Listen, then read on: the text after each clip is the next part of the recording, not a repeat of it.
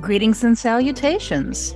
This is the Accelerated Culture Podcast, the rise of alternative music in the 80s and beyond.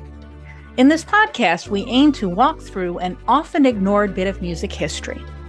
My co host Trey and I will explore how new waves stormed the airwaves in the early 80s and gave way to the rise of alternative music.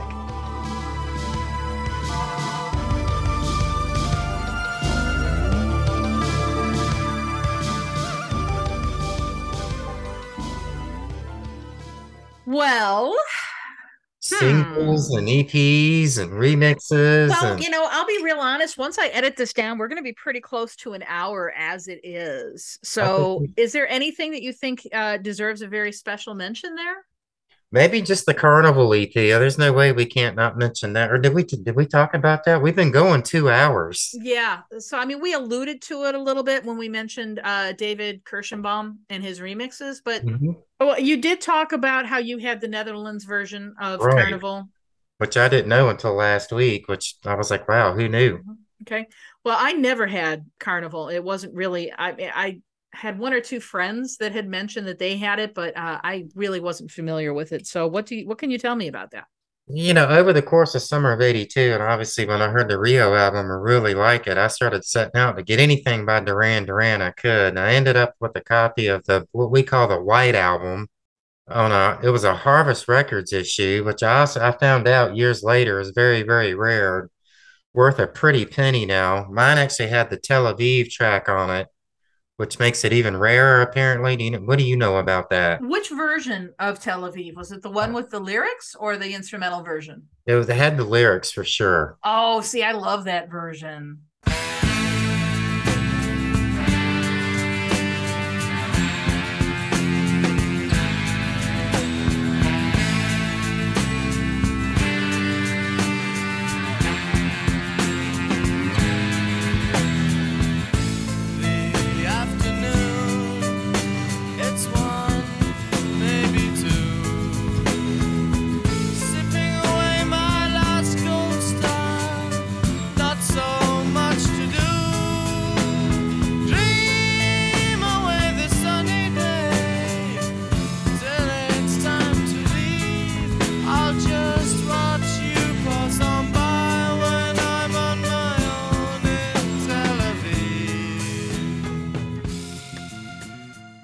You know, when I got in my 20s and, you know, first got on the internet and told some Duran Duran chick online that I had owned that, she just, did you still have it? You know, freaked out. And I'm like, what? And she's like, that is, do you realize how rare of a record you had there? And I was like, no, I didn't. I just, you know, I got it at a Camelot Music in our mall. That's the Holy Grail now, huh?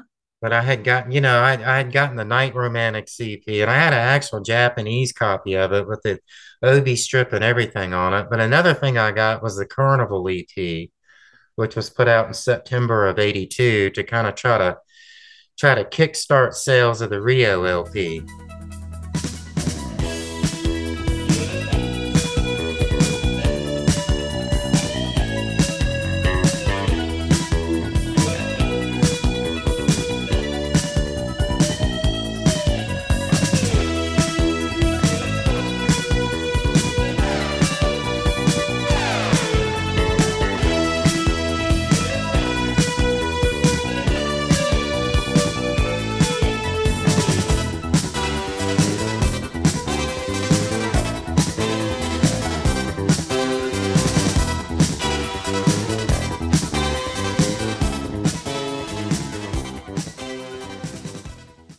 And like Lori mentioned at the beginning of this, I had actually gotten an import from the Netherlands, which I had no idea of until last week. The American version actually looked just like the Rio album, basically.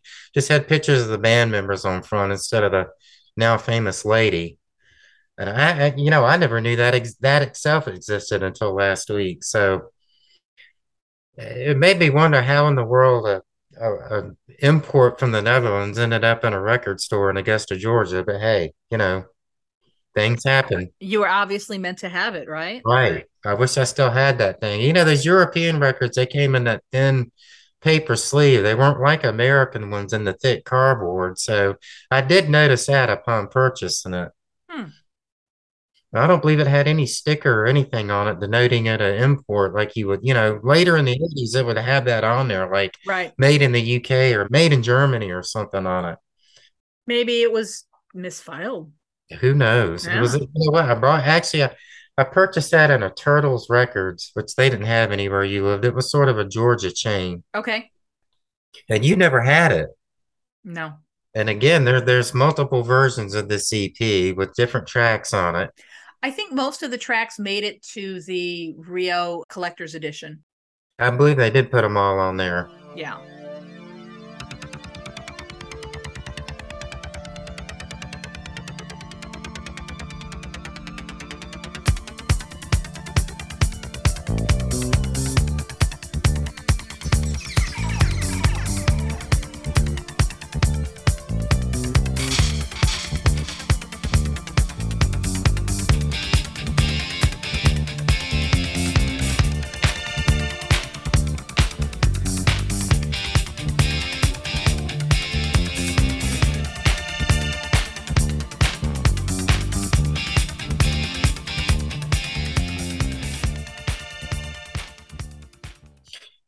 I, I got to be honest, it was a little disappointing for me because it was all songs I had pretty much heard via buying all the other singles and stuff I could get my paws on at the time. But it was still very cool to have because, like you said, it was something a whole lot of people didn't, you know, didn't even know existed. Right. Right. Okay. All right, so how do you want to outro this one?